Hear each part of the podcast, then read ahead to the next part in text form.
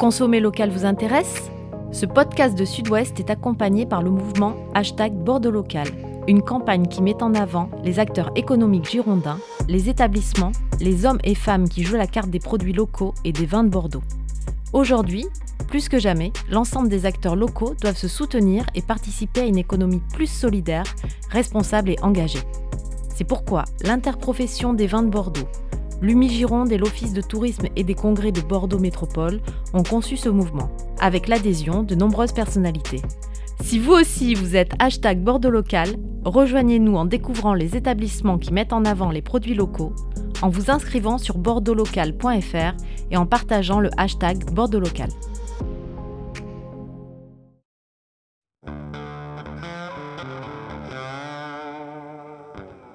Arrachage, nom masculin.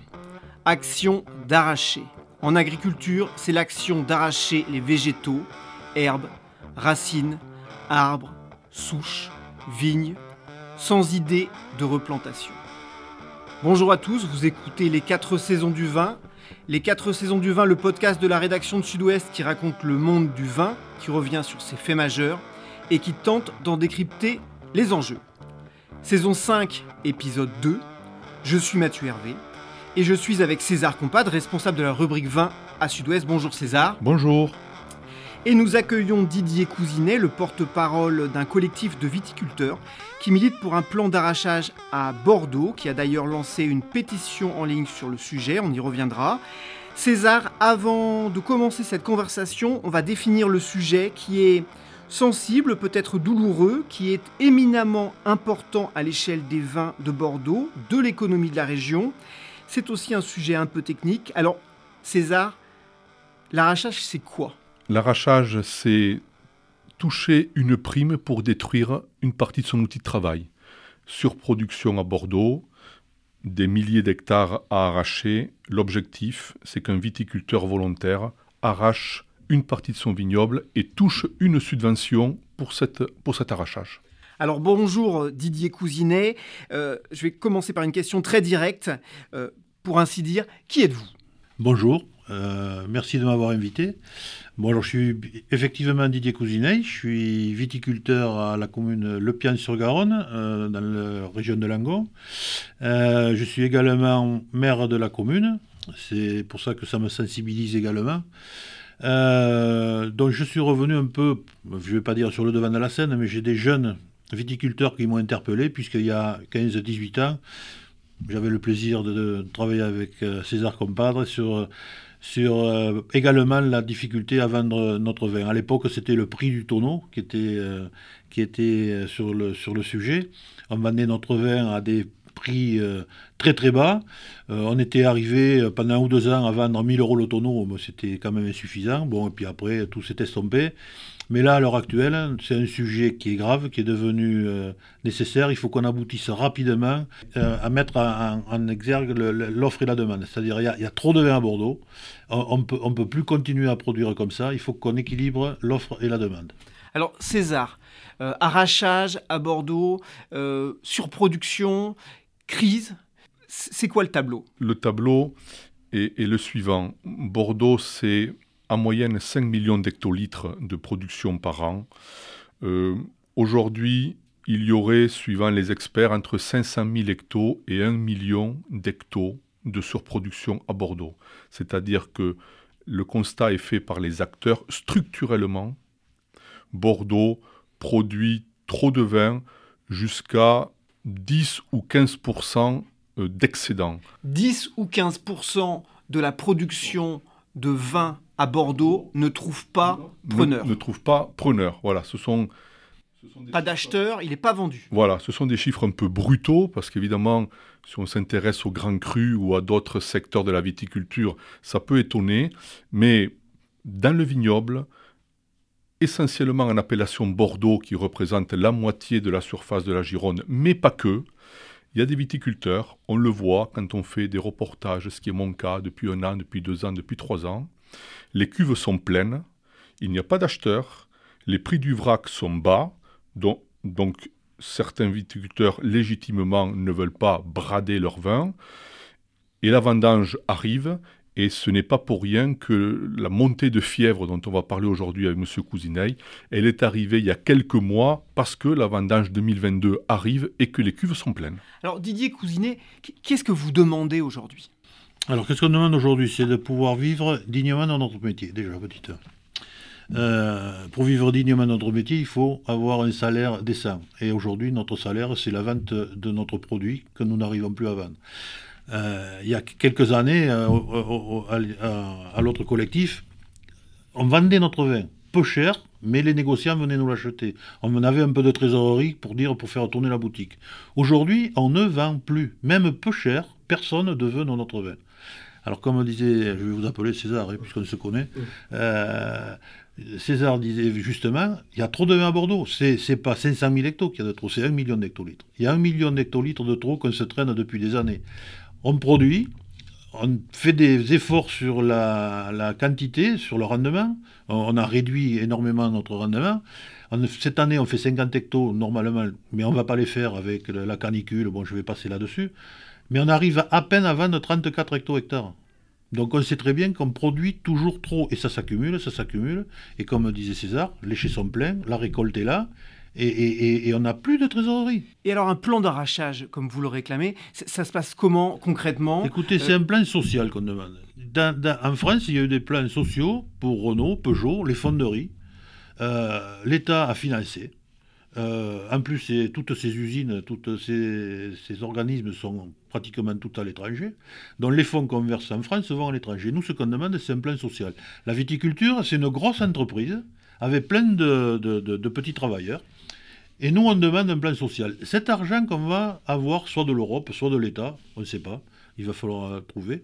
Cet argent va être directement réinvesti dans le système. C'est-à-dire que les gens comme moi, hein, parce que j'en fais partie, et j'ai pas honte de le dire, on va pouvoir payer nos dettes, nos fournisseurs, on va pouvoir payer nos emprunts, on va pouvoir rembourser le, PGE. On va, tout ça va rentrer, euh, dans le circuit. Là, on est une multitude de viticulteurs, on est au bout. C'est pas dans six mois, c'est pas dans un an, c'est entre maintenant et le premier de l'an qu'il faut qu'on trouve une solution et que le ministre de l'Agriculture, auquel on a demandé rendez-vous, nous dise oui, je donne l'autorisation d'arracher. Une fois qu'on a l'autorisation, on va trouver les, on va trouver les ficelles pour financer cet arrachage.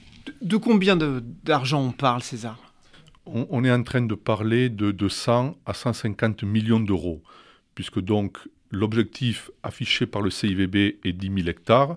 Ce Cousinet estime que c'est 15 000 hectares, mais le chiffre qui circule, disons que c'est entre 10 et 15 000 hectares. L'enjeu est de savoir quelle sera la prime versée aux viticulteurs qui, je le rappelle, sont volontaires la prime pourrait être de 10 000 euros à l'hectare. Je rappelle qu'il y a eu un précédent plan social, comme dit M. Cousinet, il y a 15 ans. Il y a eu de la distillation à Bordeaux, il y a eu l'arrachage de 4 500 hectares à Bordeaux il y a 10 ans. Le prix à l'hectare était à 15 000 euros, la subvention, la prime, dans un premier temps, et ensuite dégressive. Aujourd'hui, on parle de 10 000 euros. 10 000 hectares, 10 000 euros, on est en train de parler d'une enveloppe de 100 millions d'euros. Voilà l'enveloppe qui serait nécessaire pour financer le plan social dont parle M. Cousinet. Donc concrètement, ça veut dire qu'il y a un guichet euh, il y a des viticulteurs qui vont à ce guichet et qui disent j'ai tant d'hectares, comment ça se passe Pour l'instant, on n'a pas d'éléments là-dessus. Ça veut dire que la position politique est prise, 10 000 hectares au niveau du CIVB, le collectif de M. Cousinet également a pris position, et aujourd'hui, on en est là ça veut dire qu'il n'y a pas le début d'un euro qui est arrivé pour financer ce plan. Et une fois que le financement sera là, rapidement peut-être, comme le souhaite M. Cousinet, il faudra mettre en place toute une série de critères. Les jeunes, les pas jeunes, tel, lieu, pas tel lieu, qu'est-ce qu'on fait sur les hectares arrachés euh, Voilà, donc toute la boîte à outils est là, mais à ce jour, il n'y a rien derrière le guichet c'est compris pour la définition et comment ça peut se passer. Alors, Monsieur Cousinet, j'ai cru euh, lire, euh, peut-être me trompe-je, euh, que vous avez pourtant refusé de rencontrer le ministre de l'Agriculture, Marc Fesneau, dans le courant de, l'été. Et puis là, maintenant, vous évoquez une rencontre avec ce ministre. alors, je, suis très, je, suis très, clair dans, dans mes propos. l'arrachage nos, dirigeants, notre, la filière en parle parce qu'on a fait une réunion chez moi à Pian-sur-Garonne euh, au mois de juillet où il y avait 240, 250 viticulteurs qui étaient tous d'accord euh, sur le principe. Euh, jusqu'à cette date-là, la filière ne parlait pas d'arrachage.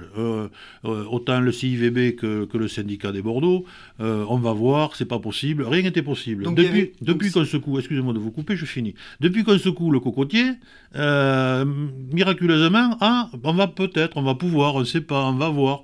Donc nous, on continue, notre collectif continue de travailler là-dessus. Donc si je comprends bien, de votre point de vue, il y avait du flottement au CIVB et euh, C'est-à-dire qu'on a entendu, mais il faut le dire, parce que c'est ça, c'est pour ça que, de toute façon, on n'a plus rien à perdre, on est au fond du sac, comme je disais. Euh, il y a des, des, des, des, personnes qui travaillent, qui sont dans le bureau du, syndicat, euh, qui ont dit, un boulanger, quand il ne va pas de pain, il ferme la boutique et le voisin en vend davantage. Et dans la viticulture, c'est pareil. Quand il y en aura moins, les autres travailleront. C'est une honte de parler comme ça. Moi, je ne supporte pas ça. On doit être solidaire, on doit s'en sortir, d'une façon ou d'une autre. Alors, je finis de répondre à votre question sur le ministre de l'Agriculture. Quand on a vu que le collectif prenait un peu d'ampleur et commençait à faire parler de lui, on m'a dit, je n'étais pas invité au début, on m'a téléphoné en me disant Est-ce que tu veux bien venir avec nous? J'ai refusé parce que d'aller monter à Paris, perdre une journée pour que mes paroles soient noyées dans un délire de, de bêtises des autres, c'est pas la peine. Ok, donc là on a d'un côté dorénavant le collectif qui a sa politique, sa stratégie et euh, la ligne qu'il a définie, et puis effectivement, si je comprends bien, un CIVB euh, et un syndicat qui euh, suit un peu le, mouvement César.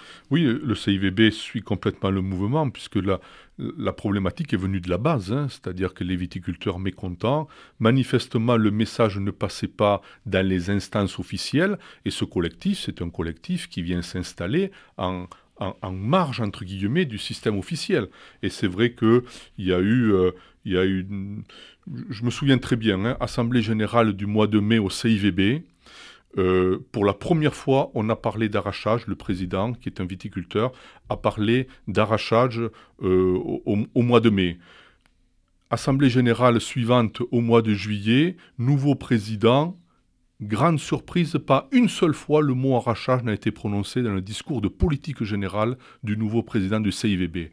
Donc effectivement, manifestement, il y, a eu un flottement, mais il y a une position qui a été prise euh, il y a quelques jours, qui a été exposée dans nos colonnes, et donc euh, les familles du CIVB, la famille de la production et la famille du négoce, ont parlé d'une même voix pour annoncer donc que l'objectif serait d'arracher 10 000 hectares et de trouver les financements à échéance de 6 mois.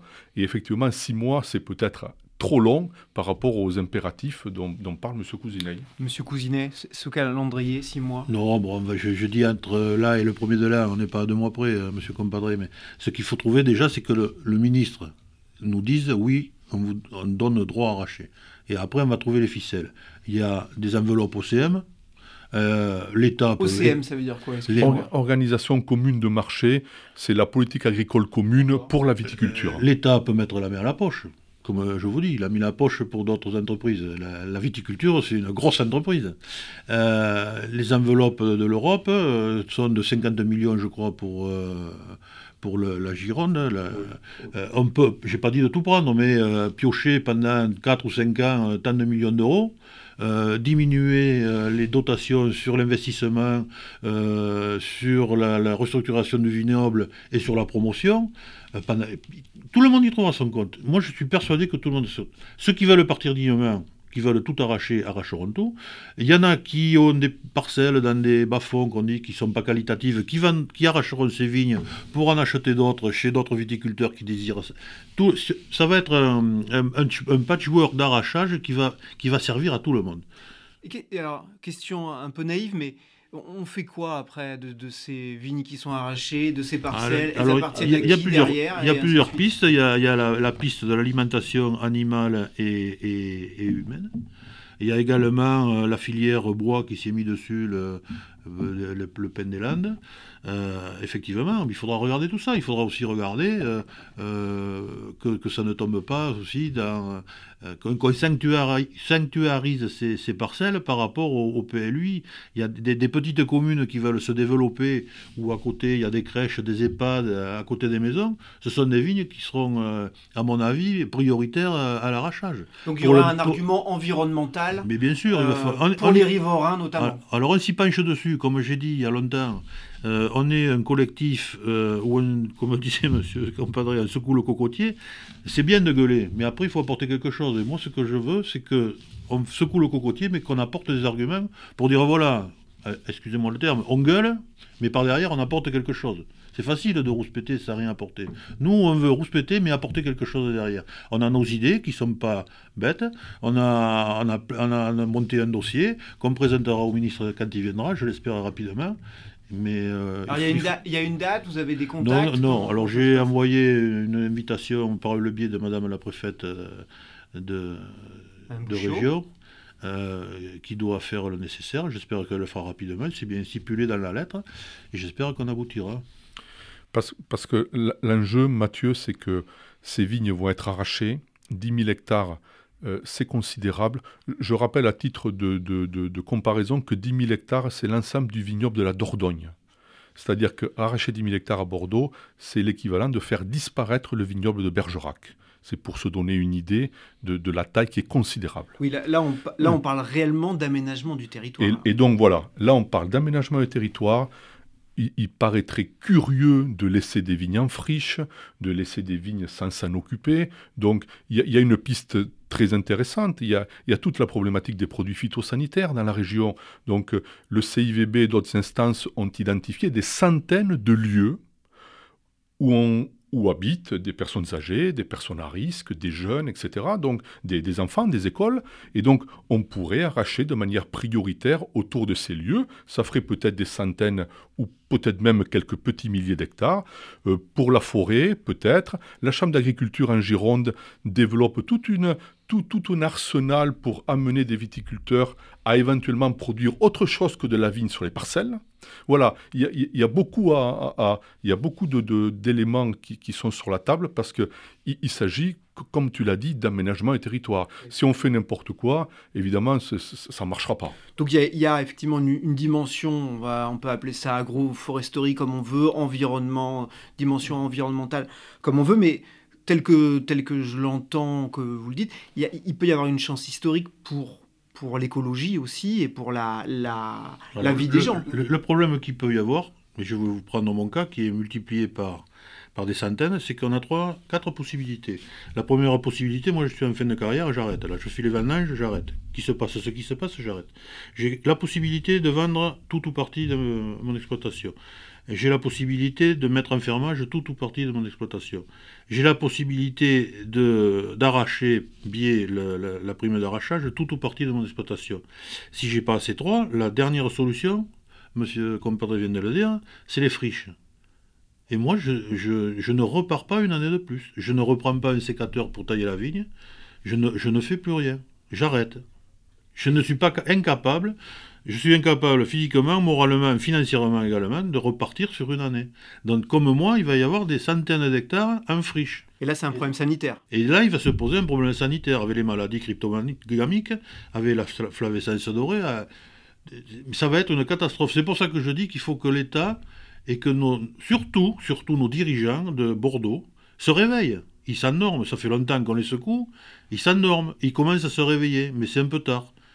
On nous a dit clairement, on a perdu deux ans. Il y a deux ans, on a secoué le cocotier. Et un président nous a dit, c'est vrai, on a perdu deux ans. Deux ans, c'est énorme. On est au pied du mur maintenant. Parce que le prix du vrac, euh, la crise dont on est en train de parler qui débouche sur cet arrachage, elle a ses germes il y a au moins 4 ou 5 ans. Et donc, on l'a souvent évoqué dans nos colonnes.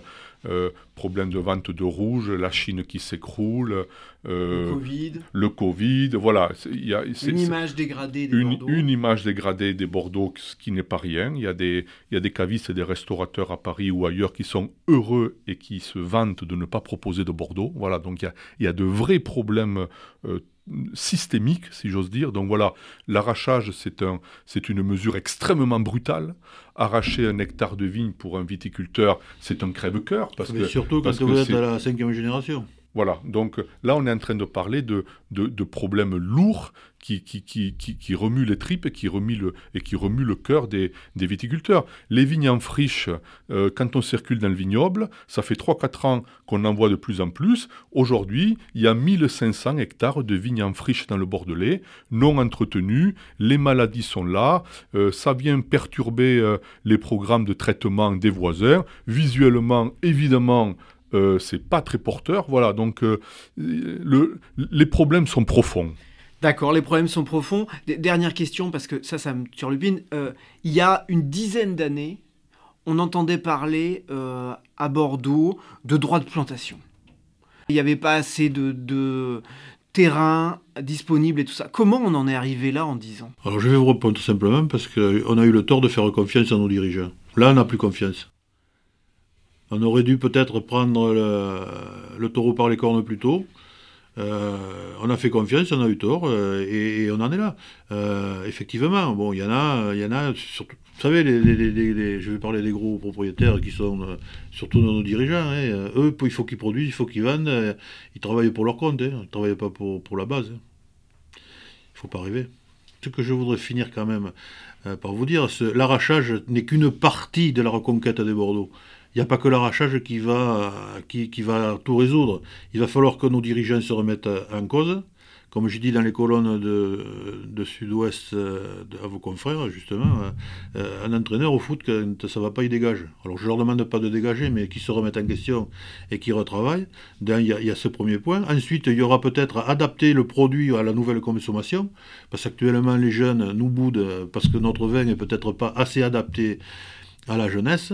Et pour finir, puisqu'il faut arrêter, euh, moi je te dis qu'il faut que ce soit urgent et qu'il y ait quand même par le biais de, nos services sociaux, la MSA, qui est peut-être une antenne d'écoute parce que je crains qu'il y ait, euh, avec cette terrible crise, des drames familiaux et humains. Voilà.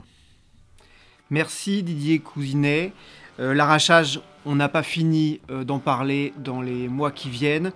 Euh, on va évidemment euh, continuer à suivre ce dossier et à inviter euh, ceux qui sont en creux mis en cause pour leur donner la parole et voir leur point de vue. Et évidemment, on va suivre la suite de votre combat, Didier Cousinet. Merci. Merci à toi César. Merci. Et merci à vous tous aussi qui êtes toujours plus nombreux à écouter nos podcasts. N'hésitez pas à envoyer vos remarques, avis ou suggestions pour de prochains épisodes à podcast.sudouest.fr. Retrouvez tous nos épisodes sur sudouest.fr et abonnez-vous à Deezer, Spotify, iTunes ou Google Podcast. À bientôt, rendez-vous dans 15 jours. D'ici là, portez-vous bien et rappelez-vous, le meilleur vin n'est pas nécessairement le plus cher, mais celui qu'on partage avec modération et responsabilité.